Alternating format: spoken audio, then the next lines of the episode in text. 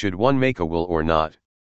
The choice in front of a person who wants to plan their estate after their death is between leaving a will and dying intestate, i.e. without a will. Writing a valid will ensures that one can determine what happens to one's property after one's death. If one does not make a will and dies intestate, the law of intestacy determines how one's property, assets, and belongings, will be distributed, to whom and in what proportion. The intestacy laws generally benefit one's blood relatives in order of proximity, but if one desired to leave anything to charities, distant relatives, or close friends, they would get nothing. Therefore, there are a number of good reasons for choosing to make a will, including the following.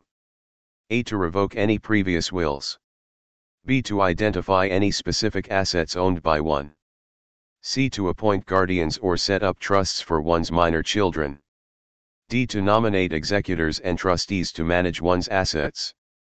E. To make gifts to individuals and charities and to provide for pets and servants. F. To prevent family disputes about who gets what part of one's property. G. To plan the distribution of one's estate so as to minimize taxes, such as inheritance tax and capital gains tax.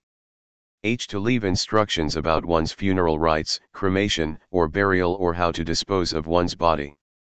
I. To donate one's organs, or one's entire body, for medical research or for organ transplants.